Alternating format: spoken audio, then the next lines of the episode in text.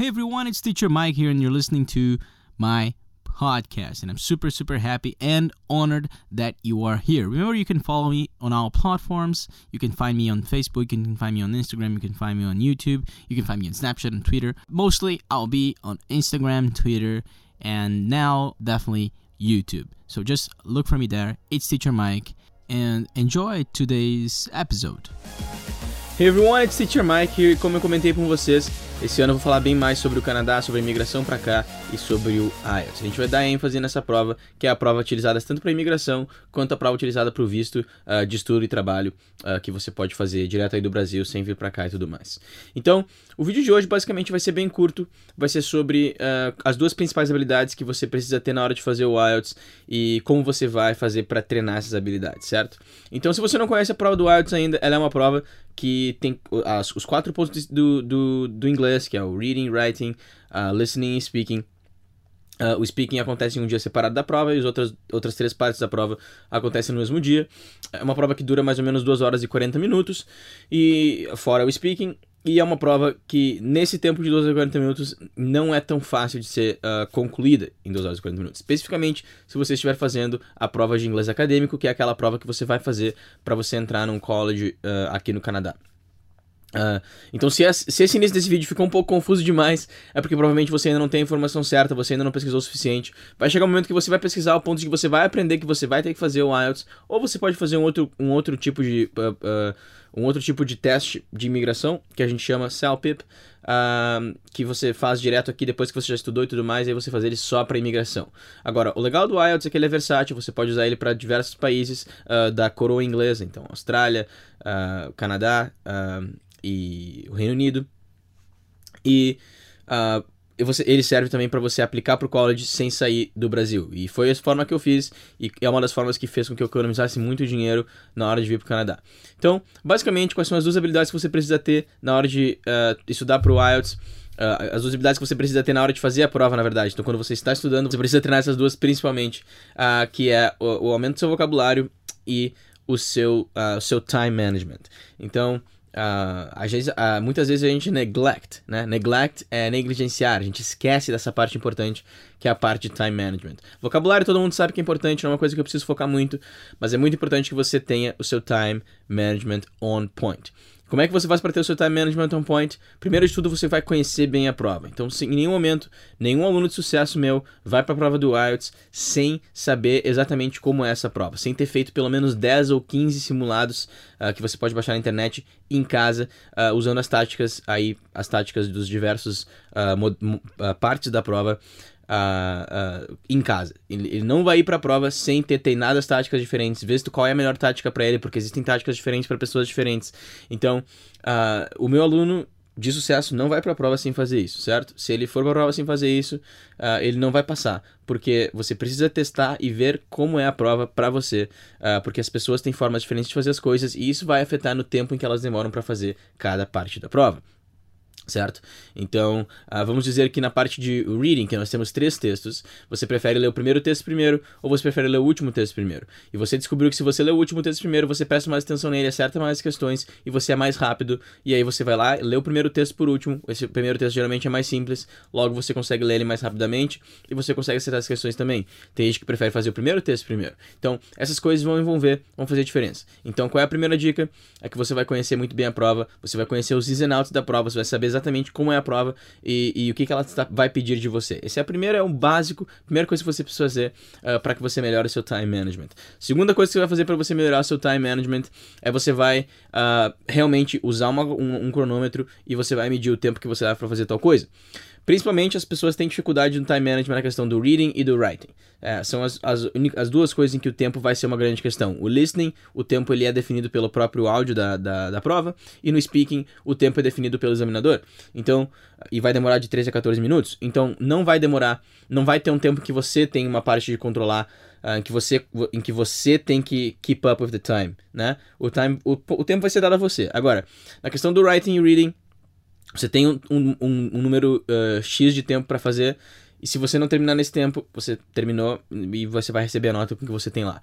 Então, esses são os dois pontos em que as pessoas têm mais dificuldade. Então, como é que você faz para você uh, aprender se você está fazendo uh, uh, abaixo do tempo, se você está fazendo acima do tempo? Você vai chegar em casa, você vai fazer uma, uma prova que você vai baixar online no site do IELTS, tem uma prova modelo, ou enfim, na internet você vai encontrar 35 provas modelos diferentes.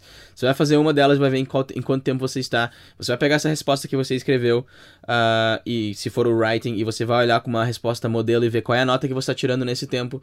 E a outra coisa que você vai fazer, você vai pegar o reading e você vai uh, fazer essa prova, ver quanto tempo você demora. Você não vai ficar under the time. Você vai fazer, vai fazer no tempo que der, essa do reading, vai ver qual é o tempo que você tem que diminuir. Depois, você vai fazer a mesma prova no tempo correto e você vai ver se você consegue uh, terminar ela no tempo correto. Se você terminar ela no tempo correto, muito bem, você tem que ver quantas, uh, quantas questões você acertou e aí, a partir daí, é só aumentar o seu vocabulário e a gente vai falar sobre isso. Dito isso, Uh, essas são as duas formas principais. Então, a primeira delas é conhecer muito bem a prova, e a segunda delas é uh, cronometrar o tempo que você está demorando para que você eventualmente uh, consiga controlar uh, os processos que envolvem o tempo e aí você consegue controlar o tempo final do quanto você demora para cada tarefa, para cada task da prova. Um exemplo bem claro disso é a Task 2 do Writing, que serve tanto para o Academic quanto para o General, que é uma essay writing, que é uma redação. E essa redação ela pode ser uh, argumentativa, comparativa, enfim, pode ser várias coisas. Geralmente ela tem um quê de argumentação, então você tem que argumentar algo. Nessa parte, a maioria das pessoas sente muita dificuldade, é uma redação um pouco maior uh, e por isso as pessoas sentem dificuldade em terminar ela no tempo correto. O que, acontece? O meu aluno ele vai aprender a separar essa, uh, essa redação nas três partes que envolvem ela, que é a, a, introdução, o corpo e a conclusão, e a gente vai medir exatamente quanto tempo ele demora para fazer todas essas partes. Existe aquele ditado famoso que se você tiver que cortar uma árvore, é melhor você ficar eh, se, se você tiver que cortar uma árvore em uma hora, né? É melhor você ficar 50 minutos afiando o machado para que você bata na árvore uh, com mais facilidade. E é exatamente esse tipo de metodologia que eu aplico uh, no essay writing do IELTS. Eu ensino o aluno como ele vai preparar bem a redação para que quando ele tiver que passar essa redação para papel, ela aconteça uh, de uma forma rápida e de uma forma seamless, ou seja, de uma forma que não, não requer muito esforço. O que vai requerer esforço vai ser o planejamento anterior à redação, que a gente chama de parafrase, que você vai ter que parafrasear mais ou menos o que foi dito para você, você coloca sua opinião e você dá o seu hook. Tudo isso eu vou falar num outro vídeo exatamente como fazer a redação especificamente. Qual é o grande, a, a grande takeaway, a grande lição que você tem que tirar uh, disso que eu estou falando é que você tem que controlar o tempo que você demora para cada processo, seja ele a leitura de um texto, seja ele a, a escrita do texto, seja ele a, o pensamento do que você vai falar na redação. Você tem esses processos que vão, vão fazer parte da sua prova. Quando você controla o tempo desse processo, você controla o tempo final da prova que você demora. E como é que você vai, vai como é que você faz para fazer isso mais rápido? Você faz várias vezes. Não existe outra forma, você faz várias vezes e você aumenta seu vocabulário nesse processo também. E aí vamos para outro ponto, que é o ponto do vocabulário, como é que você faz para aumentar o seu vocabulário pro, dia que chegar na prova. Uh, muito simples, se você tiver seis meses, se você tiver oito meses, se você tiver quatro semanas, o método é o mesmo. Você vai pegar e você vai olhar as, a, a, os documentários, as coisas que você mais gosta. Se você estiver fazendo acadêmico, você vai procurar um nível um pouco mais alto para fazer, uh, para assistir esses documentários ou ler esses livros e você vai anotando as, as palavras novas que você vê. É simples assim, não tem muito mais mistério do que isso. Quanto mais você vê, mais vocabulário você aprende. E aí, é claro, entra a questão de você escrever durante a semana, entra a questão de você saber organizar uma rotina de estudos, mas a questão é, independente de qual método você utilizar, se, eu, eu recomendo que use esse método de input maximization, em que você aumenta o número de coisas entrando na sua cabeça, seja ela via documentário, seja ela via filme, seja ela via livros. Uh, se você utilizar isso, a, a, tendência a dar certo e aumentar o seu vocabulário ao longo do tempo, ela é muito, muito grande, porque é assim que sua cabeça funciona, principalmente se você já está num ponto que você consegue entender bem, né? Então, essa é a ideia, essa é a ideia desse, desse vídeo de hoje. Quais são as duas habilidades principais para o IELTS? Tempo, time management e vocabulário. Claro que existem outras coisas, tudo isso gravita em volta dessas duas atividades. Para o time management, você tem que conhecer muito bem a prova e você tem que uh, mensurar, você tem que measure uh, o tempo de cada processo que você leva. Então, na redação, você tem que ver quanto tempo você demora para fazer cada parte da redação e por que, que você está demorando mais em uma do que em outra. Uh, na, na questão do reading, você tem que ver quanto tempo você demora para ler cada texto e quanto tempo você demoraria se você tivesse que ler todos eles ou se você tem que mudar um pouco a tática que você está utilizando. Me diga umas dúvidas que você tiver sobre o IELTS, eu vou responder elas nos comentários.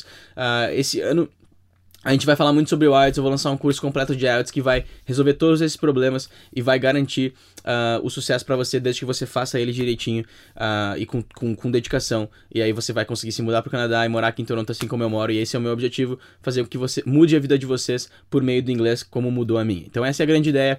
Uh, e se você gosta do meu conteúdo, você pode dar uma olhada no Patreon. O Patreon é uma forma de você apoiar o canal e ao mesmo tempo aprender comigo. Eu faço lives semanais lá, eu dou um pouco de material de PDF e a gente faz um um esquema bem divertido com os alunos falando comigo e conversando comigo. Não é exatamente um curso online específico, mas é uma forma de você aprender inglês divertindo comigo, certo? Não é uma coisa de aulas gravadas nem nada. As aulas são ao vivo, só que todas as aulas ao vivo que já passaram uh, estão lá gravadas. Então, se você entrar hoje, por exemplo, no Patreon, vai ter um número de aulas gravadas que você pode assistir a hora que você quiser e você vai ficar ligado lá, você vai receber a notificação para a próxima aula ao vivo. As aulas ao vivo geralmente são quarta e domingo à noite. Mas se você perder a aula ao vivo não tem problema nenhum, você vai ter acesso direto a mim, você me deixa as perguntas e eu respondo para você, então o Patreon é muito legal, certo? Se você gostou desse vídeo, por favor, se inscreve no canal que vai ajudar muito, vamos crescer esse canal para que cada vez mais eu possa me dedicar 120% do meu tempo. Aliás, eu já faço isso, mas dedicar mais ainda para fazer o conteúdo melhor ainda para vocês, para que vocês aprendam inglês e, e com, esse, com esse conhecimento que hoje em dia é um conhecimento que não é mais diferencial, é um conhecimento que é um requisito mínimo, você pega esse conhecimento e aumente muito o nível de sua vida e o nível de felicidade, porque isso isso influencia muito também você conseguir se comunicar em qualquer situação uh, que, que isso for necessário, certo? Uh, se inscreve no canal, deixa um comentário, deixa o gostei. E é isso aí, a gente se vê na próxima.